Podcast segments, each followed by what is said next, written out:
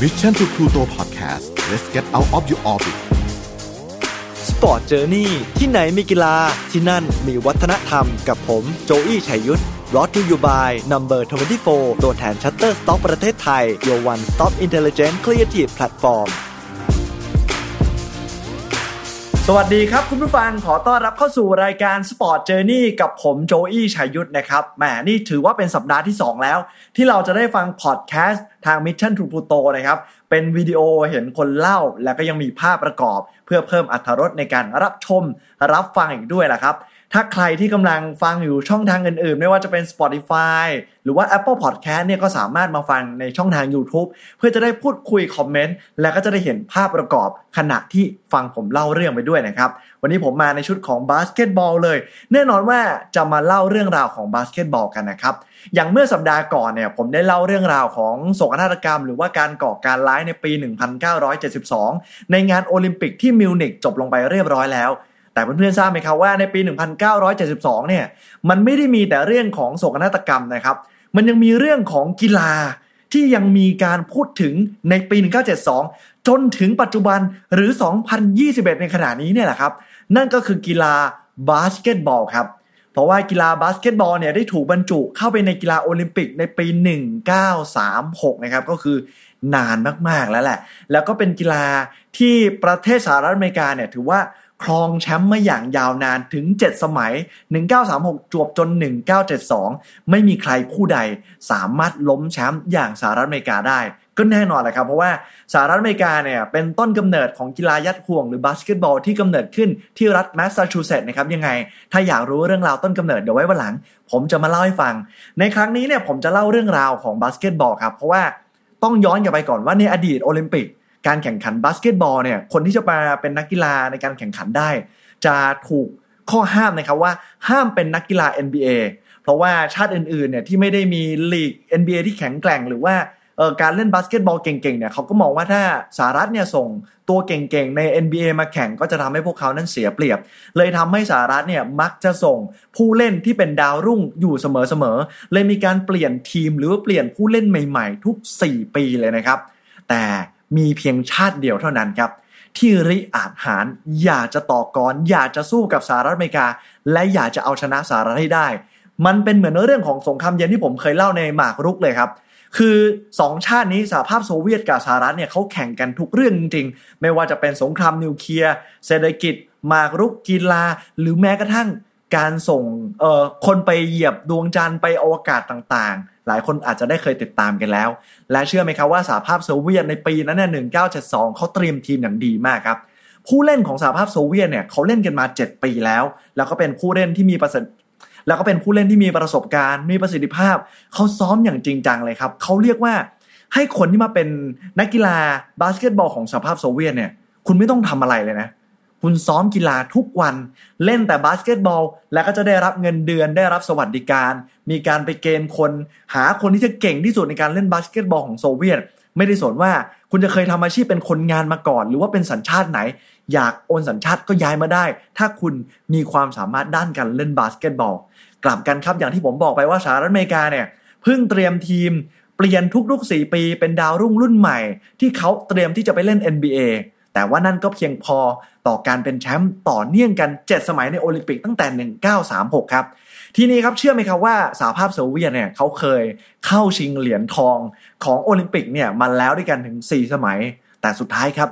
เขาก็ไปพลาดท่ายกับสหรัฐอเมริกาทุกครั้ง ครั้งนี้เนี่ยเขาตั้งใจมากๆว่า เขาจะต้องแก้แค้นให้ได้ แล้วก็จะเตรียมทีมวางแผนการเล่นยังไง เดี๋ยวจะมาเล่าให้ฟัง ค่อยๆ เป็น ค่อย ๆ ไปกันนะครับสหภาพโซเวียตในปีนั้นครับเขาตั้งใจว่าจะเก็บทองให้ได้มากที่สุดนะครับถึง 50 เหรียญทอง และจะเป็นเจ้าของเหรียญทองในโอลิมปิกปีนั้นให้ได้ คือตั้งใจเต็มที่เลย และสิ่งที่มันตลกก็คือ ก่อนที่พวกเขานั้นจะเริ่มเกมคือเล่าแบบเร็วๆเลยนะครับ ว่าสหรัฐอเมริกาและสหภาพโซเวียตในปี 1972 เนี่ยต่างคนต่างสามารถทะลุขึ้นมา จนไปถึงรอบสุดท้ายก็คือรอบชิงชนะเลิศ ชิงเหรียญทองโอลิมปิกนั่นแหละ ทั้งคู่มาเจอกันอีกครั้งครับ แล้วก็สหภาพโซเวียตก่อนแข่งเนี่ยมีเหรียญทองในมือ 49 เหรียญแล้วขาดเหรียญทองอีกแค่หนึ่งเหรียญก็จะสามารถทำตามเป้า 50 เหรียญทองที่วางไว้ได้ครับ พวกเขาวางแผนว่าจะตั้งใจเล่นกันแบบ เอาคนที่ไม่ได้เก่งมากของโซเวียตเนี่ยไปเล่นแรงๆใส่ผู้เล่นที่เก่งๆของสหรัฐอเมริกา เพื่อให้ผู้เล่นเก่งของสหรัฐอเมริกาเนี่ยหนึ่งโมโหครับ โกรธครับพอโกรธแล้วเกิดอะไรขึ้นครับทะเลาะกันเกิดขึ้น อาจจะถูกไล่ออกกันทั้งคู่สองครับพอเล่นแรงๆแล้วเนี่ยยั่วยุเกิดขึ้น ผู้เล่นตัวเก่งของสหรัฐได้รับบาดเจ็บเล่นต่อไม่ไหว แลกกับคนที่โดนไล่ออกก็คือนักกีฬาของสหภาพโซเวียตที่ไม่เก่ง ก็เป็นอะไรที่คุ้มค่ากันมากๆ นี่คือแผนที่พวกเขา วางและเตรียมไว้ครับ เมื่อเริ่มเกมเกิดขึ้นครับพวกเขาก็สามารถเล่นกันได้อย่างสูสีครับ จบครึ่งแรกครับ เชื่อหรือไม่ครับว่าสหภาพโซเวียตนำครับ ขอดูสกอร์กัน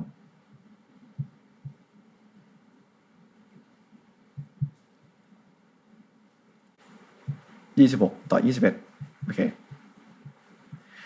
ครึ่งแรกครับสหภาพโซเวียตขึ้นนำสหรัฐอเมริกา และเชื่อหรือไม่ครับว่า ครึ่งแรกนะครับสหภาพโซเวียต ขึ้นนำสหรัฐอเมริกาอยู่ที่ 26 ต่อ 21 ครับ แต่ไม่ต้องห่วงครับ เพราะว่าเขาเล่นกัน 4 ควอเตอร์ 2 ครึ่งนั่นเองสหรัฐก็ยังใจเย็นอยู่ แล้วก็ยังเล่นไปตามแผน เพราะว่าพวกเขาเนี่ยมีทั้งสักทักเพราะพวกเขาเนี่ยมีทั้งทักษะฝีมือและประสบการณ์จากโค้ชที่คอยดูแลเด็กๆเหล่านี้ และเชื่อว่าจะสามารถพลิกเกมได้ในครึ่งหลัง พวกเขากลับมาเล่นในครึ่งหลังครับ ต่อสู้พยายามตามแต้มไปเรื่อยๆ โซเวียตก็หนีห่างไปเรื่อยๆ จนกระทั่งครับ มาถึงช่วงควอเตอร์สุดท้ายครับสหรัฐอเมริกายังคงตามโซเวียตอยู่ที่ 10 แต้มครับ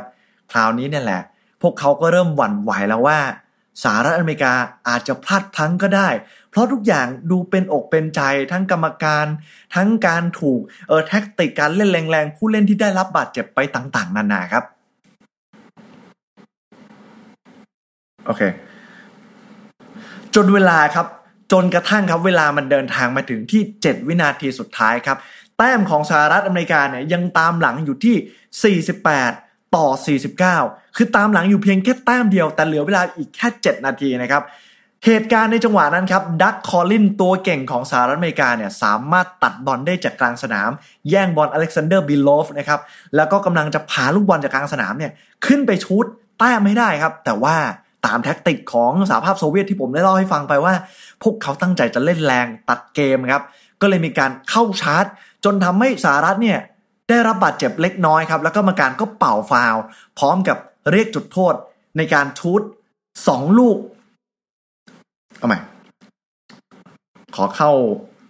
ขอเข้าเจ็ดวินาทีสุดท้ายใหม่ อีกสักรอบเผื่อไว้ห้าสี่สามสองจนเวลาครับ มันเดินล่วงเลยมาถึงเพียงแค่ 7 วินาทีสุดท้ายครับ แต้มของสหรัฐเนี่ยยังตามอยู่ที่ 1 แต้มเท่านั้นครับ 48 ต่อ 49 และในขณะเดียวกันดักคอลเลนครับตัวเก่งของสหรัฐอเมริกาเนี่ยสามารถตัดบอลจากตรงกลางสนามได้จากอเล็กซานเดอร์บิลโลฟนะครับ และเขาก็กำลังเอาบอลนี่แหละ จะไปทำแต้มให้สหรัฐเพื่อจะได้ชนะ แต่กลายเป็นว่าตามแท็กติกที่ผมได้เล่าให้ฟังไปว่าสหภาพโซเวียต ตั้งใจที่จะเล่นแรงๆ ได้มีการพุ่งเข้าชาร์จ จนเสียหลักล้มกระแทกพื้นลงไปครับ กรรมการเห็นดังนั้นก็เลยได้เป่าฟาวล์แล้วก็ให้จุดโทษกับสหรัฐอเมริกาคราวนี้เลยครับ พอได้จุดโทษปุ๊บความหวังของสหรัฐอเมริกาในการที่จะชนะเริ่มเป็นไปได้แล้วแหละครับ เพราะว่าถ้าพวกเขาสามารถชูดลูกโทษลง 2 ลูก ก็จะทำให้คะแนนแซงสหภาพโซเวียต และอย่างที่ผมบอกไปว่า มันเหลือเวลาอีกเพียงแค่ 7 นาทีเท่านั้น มันฟังดูสั้นมาก ๆเลย แล้วก็ดูที่จะเป็นไปได้มาก ๆ ที่สหรัฐอเมริกาจะสามารถเป็นแชมป์ได้ในครั้งนี้ครับ พอถึงจังหวะการชูดลูกโทษครับสหรัฐอเมริกาก็ใจจดใจจ่อครับ และพวกเขาก็ชูดซวบลงไปครับสามารถทำแต้มได้ตีเสมออยู่ที่ 49 ต่อ 49 เหลือลูกโทษลูกสุดท้ายครับ และเวลาก็ใกล้เดินทางจะมา ครบจบเกมแล้วแหละครับ และในจังหวะนั้นเดียวกัน เขาก็ชูลูกโทษ สวบลงอีกหนึ่งลูกครับทำให้แต้มเนี่ยมันกลายเป็น 50 ต่อ 49 สหรัฐอเมริกาพลิกขึ้นนำและก็อีกไม่กี่วินาที หมดเวลาสหรัฐอเมริกากลายเป็นแชมป์ได้เหรียญทองโอลิมปิกในปี 1972 จนได้ครับแหมสุดยอดเลยฮะ แต่เรื่องราวเนี่ย มันไม่ได้จบลงแบบนั้นครับ มันไม่ได้เป็นแบบที่ผมเล่าครับ เพราะว่าการที่สหรัฐอเมริกาสามารถชูลูกโทษ เพราะว่าการที่สหรัฐอเมริกา ชูดลูกโทษทำไมเพราะว่าการที่สหรัฐอเมริกาชูดลูกโทษลูกสุดท้ายลงไปได้เนี่ยทางโค้ชของสหภาพโซเวียตครับได้เดินไปที่โต๊ะของคณะกรรมการ และได้มีการต่อว่าโวยวายครับ ว่าทำแบบนี้ได้ยังไง คุณไม่เห็นเหรอครับว่าในขณะที่สหรัฐอเมริกาชู้ตลูกโทษลูกแรกลงไปแล้ว ในจังหวะที่กำลังจะชู้ตลูกโทษลูกที่สองโค้ชของสหภาพโซเวียตเนี่ยได้มีการเดินไปที่โต๊ะและส่งสัญญาณขอเวลานอกครับ เขาขอเวลานอกเพื่อที่จะหยุดการแข่งขันลง แต่ว่ากรรมการไม่เห็นนะเลยไม่ได้มีการให้เวลานอก นี่เป็นการที่ทำให้สหภาพโซเวียตเสียเปรียบและพ่ายแพ้ครับ ทีนี้ครับเสียงโหเสียงเฮในสนามเริ่มตามนะครับ ผู้คนเริ่มพูดคุยกันะครับ คนที่ดูชมถ่ายทอดสดจากทั่วโลกเริ่มมีการพูดคุยถึงประเด็นนี้ครับ กรรมการทั้งหมดครับสมหัวกันพูดคุยกันว่าเฮ้ยเราจะเอายังไงกันดีเฮ้ยนี่มันเป็นความผิดพลาดของกรรมการหรือเปล่า คุยไปคุณมาครับ ผลสรุปครับ กรรมการเลยตัดสินใจว่า ถ้าอย่างนั้น ในเมื่อกรรมการพลาด พวกเขาจะต่อเวลาพิเศษให้สามวินาทีเพื่อกลับมาแข่งขันกันต่อ คราวนี้ครับโหกรรมการทำให้ผู้เล่นของสหรัฐอเมริกาหัวเสียเลยครับ แล้วก็ผู้ชมในสนามก็โอ้โหไล่กรรมการเขาเฮ้ยทำแบบนี้ได้ไง ในเมื่อมันจบเกมไปแล้ว แต่ว่ายังให้กลับมาแข่งใหม่และต่อเวลาเพิ่มอีกสามวินาที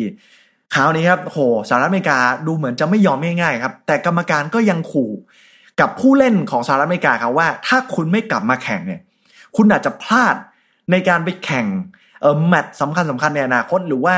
เออการแข่งขันอื่น ๆ ในอนาคต ที่เป็นการแข่งขันระดับโลกของบาสเกตบอล แล้วก็นักกีฬาที่จะ walk out เนี่ยอาจจะโดนแบนได้ครับ แล้วอเมริกาก็กลับมาพูดคุยกันว่า โอเค ในเมื่อถ้าต่อเวลาเพียงแค่ 3 วินาที พวกเขาก็น่าจะทำอะไรไม่ได้ ถ้าเราตั้งรับดีๆ โซเวียตไม่น่าจะทำอะไรเราได้เพราะ3วินาทีมันดูเหมือนเร็วมากเลยใช่ไหมครับ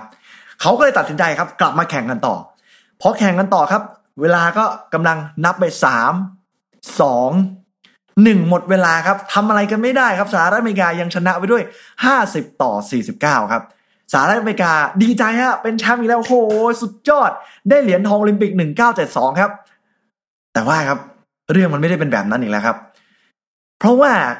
โค้ชของสหภาพโซเวียตฟ้องอีกแล้วครับ ฟ้องกรรมการครับว่า ที่เวลาที่มีการเล็กคอร์ด หรือว่าเวลาในสนามเนี่ย มันไม่ได้เดินเลย คุณไม่ได้ตั้งนาฬิกาไว้ เอ้า สรุปแล้วกรรมการครับ ลืมตั้งเวลาในสนาม มันเกิดอะไรขึ้นครับเนี่ย นี่มันการแข่งขันระดับโลกแต่กรรมการ ลืมตั้งเวลาในสนาม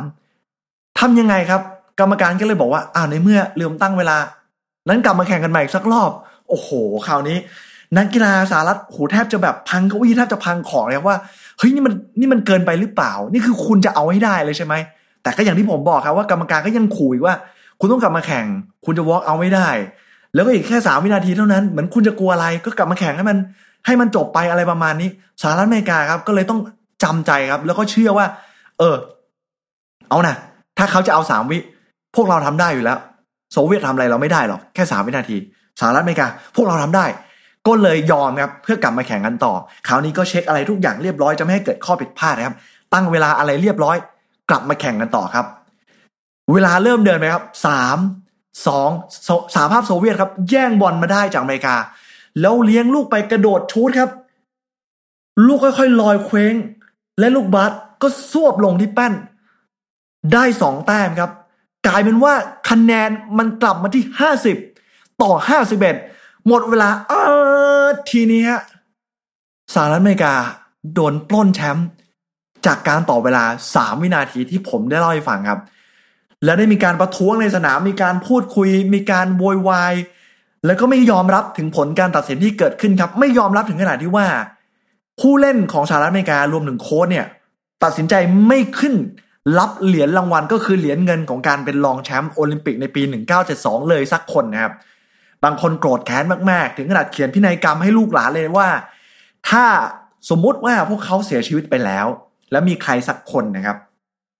พยายามที่จะเอาเหรียญรางวัลเนี่ยส่งมอบให้กับบรรพบุรุษหรือว่าลูกหลานของเขาเนี่ย